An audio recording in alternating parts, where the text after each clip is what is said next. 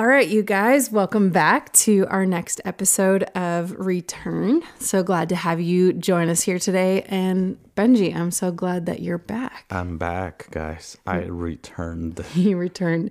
We missed you on the last two episodes. Mm, Yeah, it's a bummer. I wasn't able to be here. I know. But um we are going to be talking together about the last title that we see of Jesus in Revelation 1 5, which is the ruler over the kings of the earth. And I'm excited about this one because it It's is a big title. it's epic. Pretty epic. Yeah, it is. So let's jump in.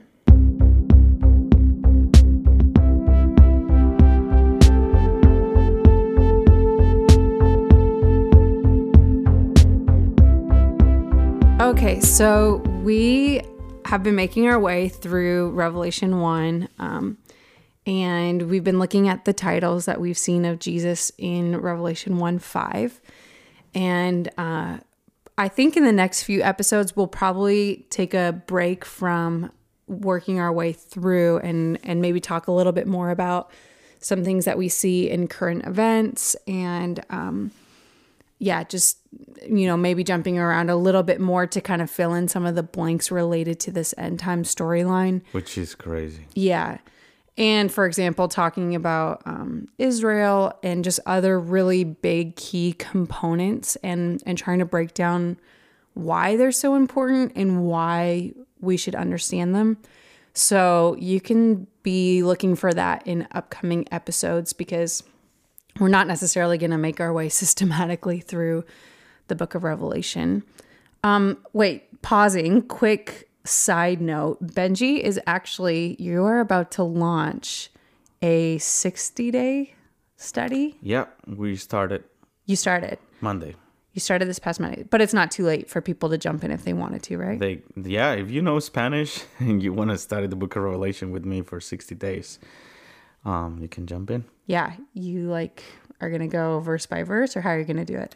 Verse by verse sometimes, but chapter by chapter for sure. I my vision is to uh, teach people how to teach this to a 5-year-old. That you can explain the book of Revelation every chapter, at least an outline in 5 minutes. Yeah, so you're going to go more systematically through that. Yes, so just to give people tools so they can study for the next 20 years. It's awesome. Mm-hmm. So that's in Spanish. So you obviously have to speak Spanish if We you want do to do it in it. English one of these days. That would be awesome. Yeah, we should do it. We'll go more systematically through it. But if you want to find out more about that, you can go to Casasdeoracion.com. casasdeoracion.com. Okay, that was our quick pause side note. But jumping back into this, okay, so this title of Jesus, ruler over the kings of the earth, Yeah. what is, I'm going to ask you this question. What is one or two things that stick out to you about this title? That he was chosen to be the king forever. That he has the possession of the earth. He owns the earth and everything. And uh, was anointed like we think of the Jesus the Messiah as the little baby in the manger and you're the anointed one. And I don't know there's sometimes I used to believe that the anointing I mean we have this funny f- way of thinking about the anointing you know like conferences. Oh that person is so anointed. Oh that meeting was so anointed and the anointing of something that you feel feel feel feel which is is true, but it's not even two percent of what the anointing means. The when we think about Jesus the Messiah, the anointed one, mostly is to be the king. People were anointed to be king and to receive authority to make decisions as judges, as rulers. Uh, you know, it, they have the authority to bring death penalty in the Old Testament it was not like a light thing, you know. It was to be the anointed of God. Yeah. It was like the most, uh, the heaviest title you can have. So when I think about Jesus, the anointed one, I mean, uh, what I think is he's gonna rule over Germany, over Mexico, over the United States. He's over any president because he's the anointed one and he will make change. Yeah. You know, so that's what I think. Yeah, I think we have this idea of when we think about Jesus as a king, we kind of like think of it as a little bit of an ethereal title. And I Yeah. think part of that comes from the fact that we actually often think about heaven as being this ethereal place. Like, you know, after we die, we're going to go Yeah. sit on a cloud and, and play harps for forever. And we don't, in, in our Western mindset, in our Christian, Western Christian mindset, we um, tend to think of the spiritual realm as very ethereal rather Yeah. than like there's a physical kingdom and a physical place that Jesus is king over. And even as believers, we know that we become citizens of a king, like of a kingdom, a real kingdom. So this title of Jesus as a king, I think sometimes we think of it as just like this spiritual thing, but the fact is Jesus is a literal king who sits on a literal throne. And as we know from uh, Matthew 6, the Lord's Prayer, he teaches us when he says, you know, t- the disciples are like, Jesus, teach us how to pray. He says, okay, this is what I want you to pray. My kingdom come to the earth, my will be done on the earth as it is right now in heaven Yeah. meaning Jesus is going to one day bring his physical kingdom to the earth. And, you know, at the cross, we obviously, at the cross and the resurrection of Jesus, we see this breakthrough of the kingdom of God in a massive way where in our spirits we have uh, we get to access that full citizenship of the kingdom. We get to access, you know, healing and power and everything that Jesus paid for at the cross. Yeah. But there is a a day when he's actually going to come and set up a physical kingdom on the earth. Yeah. Combined with a spiritual kingdom, both. Yeah. Ephesians 1 9 and 10 says that both realms, physical and spiritual, combine in Jesus. Yeah. He is the anointed one. He is the one who's going to bring heaven and earth together. And, and what I love about the kingdom and Jesus be the king of that kingdom is that he has a nationality. Yeah. Jesus has a citizenship and is not heaven anymore, is Israel. He is a Jew Yeah. that is going to come back that was was was born in Israel. So this kingdom because he has a citizenship, he's going to rule from his city, Yes. which is Jerusalem. So it's real. It's in the face of all the Muslim world, of all the American world. Every kingdom has to f- confront the fact that this supernatural king was born in Israel. so it's like he's actually going to rule from Israel, not the not the ethereal spiritual Israel that we th- sometimes think of. Oh, we are the spiritual Israel. No, no, no. The actual Israel. He's coming back to rule from there. So it's. I mean, that's the point of your, the name of your podcast. Return. Yeah. And yeah, just the fact that he's the ruler over all the kings of the earth Yeah. shows that he's coming and he's going to set up his kingdom and he is literally going to be the highest governing authority over the whole earth. It doesn't mean that there's not going to be other kings on the earth. It's just that he is the highest authority. Yeah. Um, and that's why uh, in future episodes we want to look at like why is Israel so important and why is it that the church hasn't replaced Israel, etc. And it really ties in a lot to um, just this theme that Jesus is going to come and base his capital out of Jerusalem. But we'll save that for another day. That's another a day. massive subject. It's It massive. Probably is going to be a serious. Yeah. So um, I wanted to actually bring in Second Samuel 7 because it really ties into what we were just saying. Um, the fact that Jesus is a king, we're not just pulling that out of nowhere. Um, and I, that's where I wanted to kind of look at the root of it in Second Samuel 7. Really briefly, we see that God makes this covenant with King David. And the, basically, the story goes David, you know, he's king in Jerusalem and he has this desire to build an actual house or like an actual temple for God because uh, previously we know that God had just dwelt among the Israelites in a tabernacle. Um, long story short, uh, the Lord comes back to David and basically says, like, you wanted to build me a house. I, I truly believe that it really moved the heart of God that David desired to build him an actual house. But what we see here is God says, no, you're not going to build me a house. Your your son Solomon is going to build me a house. But David, I'm so moved by the fact that you want to build me a house. I'm actually going to build you a house. Which means means a kingdom. Yeah, a kingdom. Because we see in 2 Samuel 7, verse 11, it says, Also the Lord tells you that he will make you a house, or it's also translated a royal dynasty. When your days are fulfilled and you rest with your fathers, I will set up your seed after you, who will come from your body, and I will establish his kingdom. He shall build a house for my name. I will establish the throne of his kingdom forever.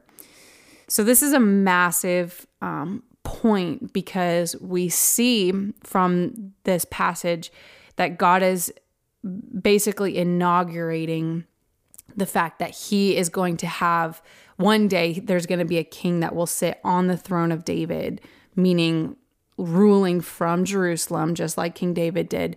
And that king would rule forever.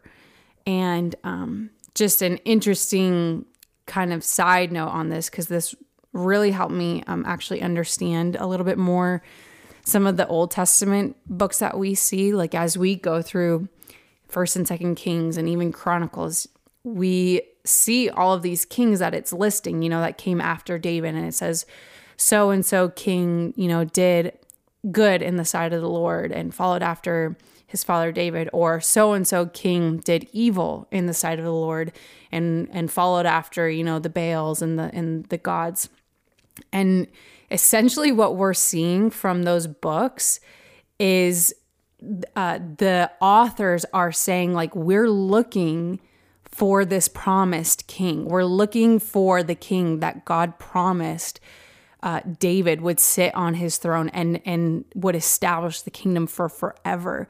But what we see is even the best of Israel's kings, like, for example, King Uzziah who was known as one of the best kings in Israel's history, he ends his life basically thinking that he's a king and a priest and and he ends up getting leprosy.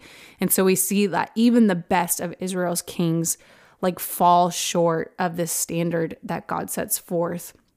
And so all throughout the Old Testament we're looking for this king who would be a son of David and who would like essentially live forever because all these kings lived and then and then died, right?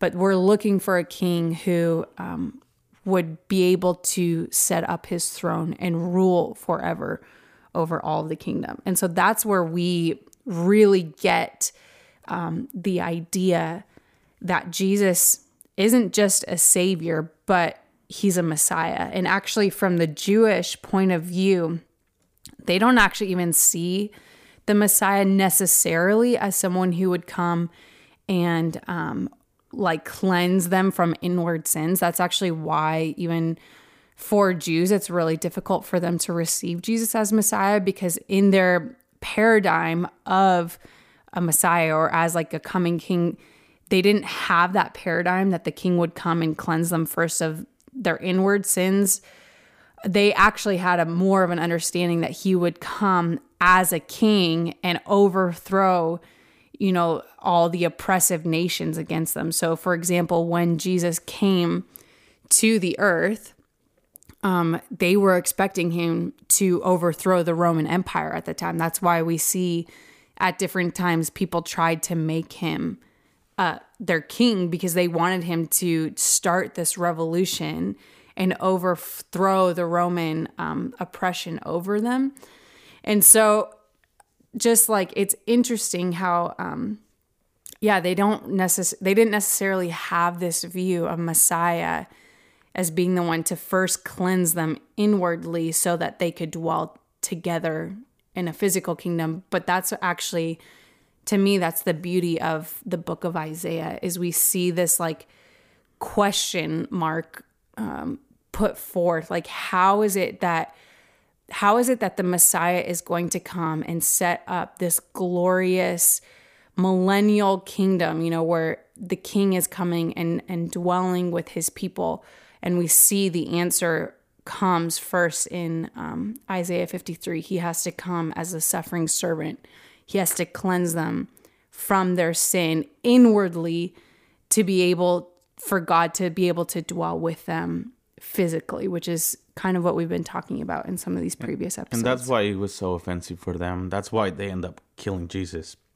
He used the title, which later on, Daniel chapter 7, the whole chapter 7, it was a continuation of what Isaiah saw. And Daniel sees this man, Son of Man, that's the title, the Son of Man, that is a priest, that is a king, that is heavenly, that is the Son of God, but he's coming in the clouds to destroy all the beasts, every single beast, every single empire, enemy of, of Israel, and enemy of God in the world. So Daniel 7 is this mysterious man that is the culmination of everything. And he's like, it gives the kingdom to his servants and mm-hmm. is restored forever. Then uh, he sees it in chapter 2 of Daniel. He sees it like this, this stone coming from heaven, destroying all the kingdoms and becoming the greatest mountain. So, this is why they killed Jesus because he said 89 times, I am the Son of Man. Mm-hmm. I, it was not just like, oh, I'm, because we're, we're not uh, acquainted to this title. We, I used to think, oh, he's saying I am a man. That would be weird. He's using the greatest title. He's like, I don't know, him saying I'm Batman. He's like, Son of Man for the Jewish culture was like the Messiah, like the dude that is gonna come and destroy everything but you look how Jesus combined it. Every single time Jesus said, "I am the Son of Man," he combined it with humility. The Son of Man doesn't have a place to rest. The Son of Man is poor. The Son of Man came to die. The Son. So they were like, "What?" So it's, it's what you're saying. It was it was so offensive. But now we know that um, we're so away from that title right now in the church that we think kingdom we, we think king is just ethereal, my relationship. Oh, be the king of my heart. Yes, I want to be the king of your heart, but I want to be the king of the earth. Yeah. You know, so uh, so it's both and. So yeah. and, and I just one one thing that I love about the the book of Acts. You know, Jesus comes back. He's 40 days, I mean after the resurrection, 40 days with the disciples. They are in an internship with the glorified, resurrected Jesus that appears and disappears and goes through walls, but he's still so eating with them. It's crazy, like with scars in his hands and his side, but he's fine, like forever. And um, 40 day internship with Jesus. And the the question they ask him before he's going up into heaven and with the clouds. With the clouds. It's crazy. What would be the question that you ask Jesus after they received the Spirit? They were filled with the Holy Spirit before the outpouring of the Holy Spirit. You, you know? Because he breathed on them. Yeah, right? they breathed on them and they received the Spirit. It's like a down payment because they needed to have the understanding of what Jesus had to say for 40 days. And it says that he spoke to them only about the kingdom. That's a new, that's the internship of internships ever. And they only have one question to ask Jesus before he disappears for 2,000 years. What would you ask him? And they ask him, Is this the time? Is this the generation that you're going to restore the kingdom to Israel? Meaning, is this the time that you're going to establish the whole thing physically? Mm-hmm. Are you going to rule now? Yeah. Are you the son of David? Is this the time? So that's the question that we should be asking right now as a church 2,000 years later. Mm-hmm. How are you going to do it right now? Instead of only like, are you going to be the king of my heart? Yes, we already know that you, we love you, but are you going to actually rule over the kings of the earth? Yeah. So I, I just love that question. Yeah. And just to tie the title of Son of Man to that passage in Acts 1 that you were just talking about. It's interesting because the disciples asked Jesus, Is now the time? And then, you know, a few minutes later, we see him taken up in a cloud. Yeah. And the whole uh, title of the Son of Man, the, the crazy thing about it um, is Son of Man in Daniel 7. We see it says, one like the Son of Man approaching the Ancient of Days, meaning approaching God the Father on clouds. And so we see this God man who's able to actually approach the Holy One, able Yeah. to approach the Burning One, able to approach God where no man before had been able to come near to him because man was sinful. If man approached God, he would die.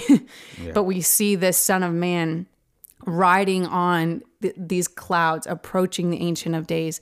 And it's just so interesting because the angels in Acts 1 say, this same Jesus who you see taken away, he's going to come in the same way he was taken, meaning Yeah. he's going to come with the clouds again when he returns to the earth. and they don't get corrected by Jesus or the angels. Like, duh, that's a dumb question. It's like, no, that's the right question, but this is not the season. This is not the time. Only the Father will tell you in time. And the way that he's going to tell is not by a revelation from some preachers that, you know, we have to follow, is when the generation in which the Lord will return is living all the signs that He gave us. That's how we will know the seasons. And I don't know, but we, you and I, Gabe, we've been look, um, looking at the news, listening to the news, looking around what's happening. It's crazy. It's happening. Yeah. We're living the generation in which the Lord will return. Yeah. And a generation, according to Genesis 15, is 100 years. So we don't know the day and the hour, but we do know the generation. The signs and the Yeah. seasons, yeah. It's happening. Jerusalem being the capital of Israel, Israel being restored in, in 1948 and you know 1967, um, anti-Semitism growing, and then the Great Commission being fulfilled in this generation. It's crazy. Yeah, I want to jump on that last one for a second because, um, again, that the disciples asked Jesus the question: "Is now the time that you're going to restore the kingdom?"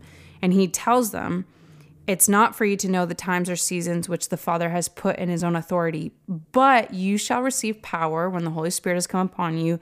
And and this is the point I'm making. And you shall be witnesses to me in Jerusalem, in all Judea and Samaria, and to the ends of the earth. Oh, that's so good. And then we cross reference Matthew 24 14 when Yes. Jesus says, This gospel of the kingdom will be preached in all the earth, and then the end will come. That's good. It's like, oh, Jesus makes it so clear That's so clear. the gospel of the kingdom. The gospel is going to go throughout the whole earth. Jesus, as a king, is going to be preached. And it's crazy, you guys, because if you talk to lead missions organizations right now, like Every Home for Christ, YWAM, um, uh, CFAN, like you just, you name them, they're all saying, uh, what is it, with by 20, remind me. 2024, 2026, statistically. they're going to preach the gospel in every language, tribe, and tongue in Yeah. the earth. That's Yeah. insane. That's crazy. And the Bible translated at least the one of the Gospels. the book of Luke, I think. It's yeah, it's getting there too. It's catching up. So we don't. I'm. We're not saying. Okay. Yeah. Disclo- we are not saying that Jesus is coming back 2024. no, not at all. There's We're a not. lot that needs to happen. Yeah, A lot, but it's accelerating, and we are. This is the only generation that we are within reach of Matthew 24, 14 happening. Yeah. And then and and i mean and just the word gospel the context and the background of that word is not a biblical i mean it's biblical but gospel it was taken in the context of the roman empire. Gospel means i'm announcing the conquering king that is very nice with you if you accept to be under his leadership but he is a judge and he executes people if you resist this leadership. So Jesus is using a military term of the Roman Empire to announce his kingdom. and this gospel will be announced. And this is the thing that I love. And I believe that this reality we're talking about, this title of Jesus, is going to be key to sustain us with boldness as the pressure in society is hitting us. Because there's to be a lot of intimidation that is to escalate more and more if we preach Jesus as a king. And if we have the revelation of this title of Jesus, that he is going to rule over every ruler, is to give us courage to not quit. Because um, one thing I, I'm just thinking, if I'm preaching the gospel to Donald Trump or to the prime minister of Germany, and I say Jesus wants to cleanse all your sins and and give you peace. Of course, 99% of the population on the earth wants to be cleansed, you know, your conscience, know that there's a better life in the age to come. Everyone will say that, yes to that.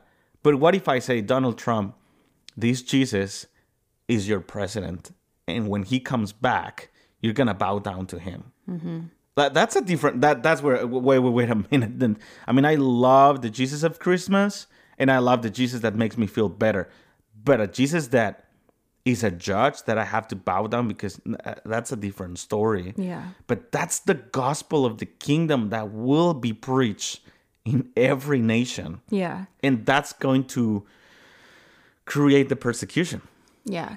Because it's not only like, okay, I'm your president or I'm your king and you can keep living the way you want. Exactly. No, it's I'm a king and I'm going to set up my kingdom in all of the earth, which means I, the way that I rule, who I am, the fact that I love righteousness, I love justice, those are the foundations of his throne Yeah.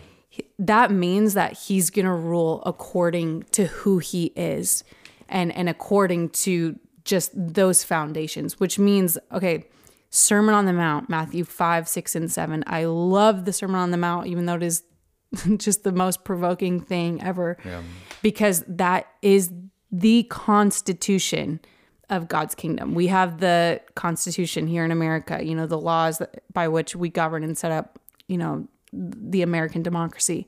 Jesus has his own constitution and it's called the Sermon on the Mount.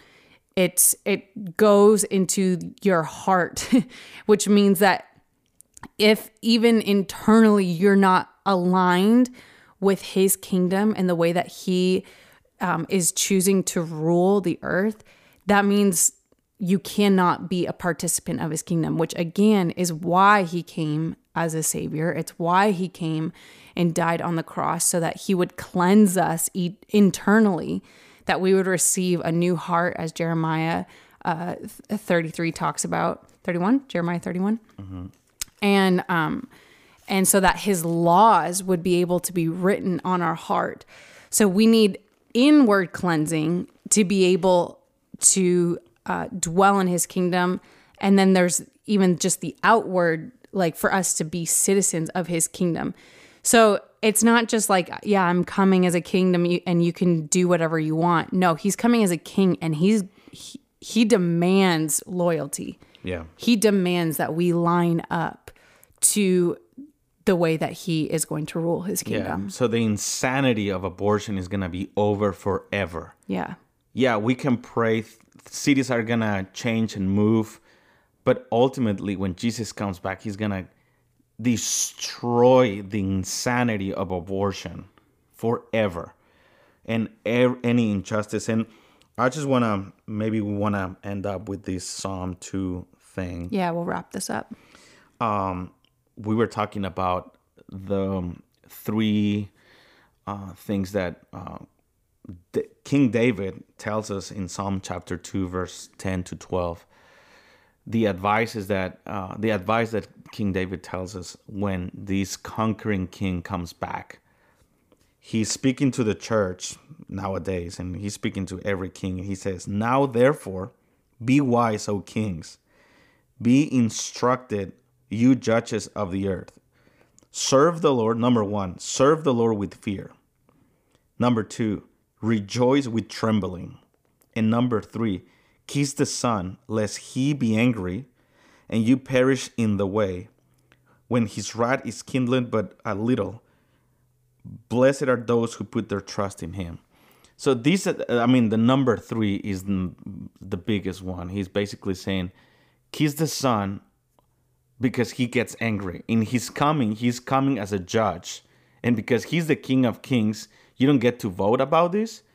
You better tremble and kiss him. Basically, it means have intimacy with him, known him as a husband, known, uh, submit to him in love, kiss him now that before he comes in his wrath. So the ruler as the kings of the earth is a is a is a is a title that we should tremble about it. Yeah. It's not like a joke. It's not optional. If we don't follow him as as our king, he's gonna come in his wrath as a judge. Yeah. And the only protective side of him, the the the only how do you say it? That the the only place of protection in the day of his wrath is if we have a history of kissing him Yeah. in intimacy. What does that mean for you? Well, I love the the picture of bow down and kiss the Son because it really is like a, a royal picture of someone who, if you're walking in the king's court, you would approach the king and bow down. And maybe, you know, like in, in days past, you they would extend their hand and you would kiss their hand or extend extend they would extend the scepter to you and you would kiss the scepter. Like to me there it's the acknowledgement of him as king as him as sovereign. But also i think there is the kiss of like you're saying intimacy where the fact is like he's he's also our bridegroom. He's our mm. bridegroom king and judge. And so i think the the kiss is also of like a i agree with your leadership. I agree with your laws your rules your regulations. And that kiss is kind of like yeah i agree with you and how you're coming to set up your kingdom. Yeah, and uh, we can talk about this a little bit more uh, uh, later. But I'm in awe of the five, seven steps. I don't know how many, but there's a few steps that Jesus said, and then you see it in the Book of Revelation and Matthew 24, of because Psalm 2 says, if you don't kiss him, he gets angry and you perish in the journey. What does that mean? And if you put together Matthew 24 and the book of Revelation, you see that exactly what you were saying. Jesus has a way to rule. And the way that he's going to establish his kingdom forever in the end times is through judging wickedness and exposing anything that is hindering love and removing it mm-hmm. forever. So if we don't have intimacy with him, we don't think the way he thinks, if we don't get familiar with his ways, we're gonna get offended. Jesus said, many will get offended at Jesus as the ruler. When you get offended, then you get bitter. Then you start your your love grows cold. Mm-hmm.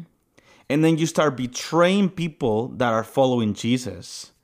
And then you see that in the book of Revelation when Jesus started releasing the seals, releasing the trumpets, people start hardening their hearts.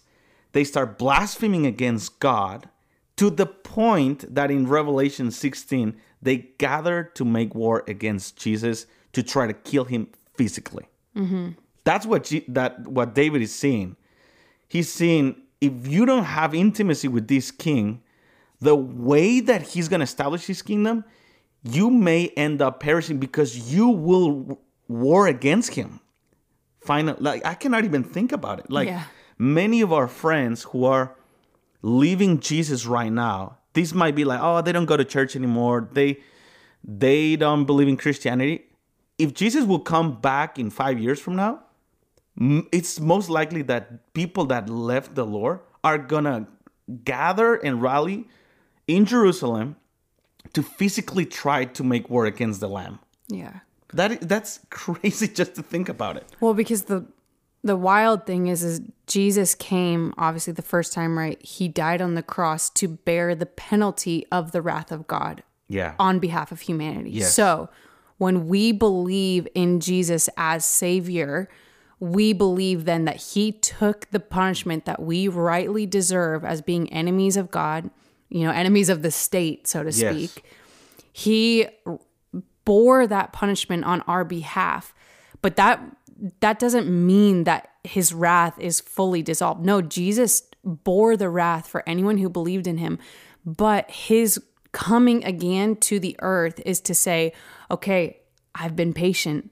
I've held my peace for a long time. I came as the suffering servant, and the gospel, the the gospel that I came to bear the wrath of God on your behalf. This has been preached in all of the earth, and I've. I, it looks like I've been slack concerning my promises. It looks like I've held off, but he's saying, "I'm I am coming back, and I, I'm coming back now to release my wrath on all of those who rejected the the the suffering servant Yeah. on all those who rejected the sacrifice of Jesus as the lamb slain on the cross and and Romans 1 tells us that everyone who rejects him is actually laying up for themselves a revelation of the wrath of God when he comes back which is completely terrifying Yeah. but essentially, it's we have the opportunity to believe in Jesus who took the penalty for us. But if we do not, he is still a just king. He is going to come back and pour out his wrath on everyone who does not want him. That is so intense and it's so true. It's offen- what you just said is so offensive, but it's so true. It's the truth of the gospel. Yeah. That's what every that's when we preach the gospel to unsaved people, that's what we are saying Yeah. ultimately. You, you- sorry, I interrupted you. No, I mean, that was the point. But that's why this title of Jesus as the ruler over the kings of the earth, it's massive. Like, honestly, I feel like we could talk a few more hours about this because um, just as you get acquainted with Jesus as like a real king, you start seeing scriptures pop up all throughout the Bible of what he's going to do as a king. Um, even just you know, uh, him coming to ex- when he comes to execute that judgment on the earth, it's crazy, you guys. Like, yeah, we could go on for hours about it, but excuse me, I know this podcast is getting a little bit long, and so we need to wrap up, even though we're so excited right now. Yeah. I have one more thing to say, and probably people can't leave the podcast if you want. Close us off. So, Second Corinthians, Paul gives this image that I studied like 10 years ago, and I just came back to my mind right now. Second Corinthians 2 14. A very misunderstood passage by me until I got it. It says, verse 14, Now thanks be to God who always leads us in triumph in Christ, and through us diffuses the fragrance of his knowledge in every place. I thought I used to quote this verse like I'm always in Christ in in I mean I will I can do everything in Christ, which is true. But that's not what Paul is saying. He's using this image. He says, "Now thanks be to God who always leads us in triumph in Christ." The word in Greek is tri- triumphia, which means he's taking this word from from uh, uh, the Roman Empire, which means this. Let's say the Caesar say, I want to go and take this kingdom. So he sends an evangelist saying three days ahead, Like an ambassador. Yeah, an ambassador, he's saying, Hey, I the Caesar wants your land and he's going to win. He's giving you the option of being part of his cabinet or you make war against him and he's going to win. He has con he's so massively most powerful and you like it's ridiculous. So if they say yes, many will just be part of the kingdom of the Caesar. They would not lose uh, their position, but be part of the kingdom. They will be one of the kings.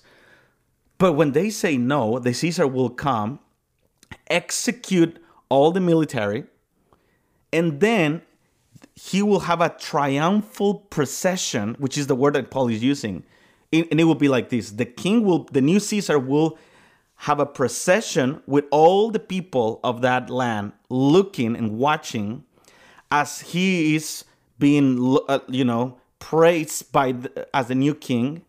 And in behind the procession, the king that was conquered will be in chains, naked, following the triumphal procession and then executed in front of everyone to make a statement. So intense. It's intense. That's and Paul is using these word. I am thanks be to God that now I'm a slave, I'm a conquered person by this king. And through this so he's basically saying I I received Jesus as the king. He overcame me. And now through this triumphal procession, he is spreading the good news of the gospel that because he was in the road to, to uh, Damascus and he was conquered by Jesus in love. So Satan is in that same procession, this same, everyone. But the only difference that Paul is saying is, I am in Christ. So I'm not going to be executed. I'm going to rule with him. But we're all in that procession. He's going to be the king forever, with or without us. And now in this season, before he comes back, what you're saying is he gives us the chance. Do you want to be cleansed and be part of my kingdom through my blood? Or you want to try to resist me? And at the end, you're going to bow down, Yeah. anyways. Because at the end of the day, he is the ruler over all the kings of the earth.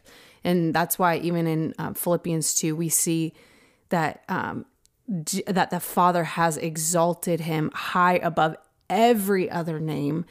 That at the name of Jesus, every knee Yes. will bow down and Yes. every tongue will confess that Jesus is Lord. Absolutely. That's not just again, it's not some ethereal thing. It's we're going to confess that he is the King of Kings. yes. That he is the God King. Yeah. Who's coming to set up his throne and rule in the earth. Yeah, he that was Paul Philippians 2 quoting Isaiah 45 which is a millennial kingdom passage Yeah.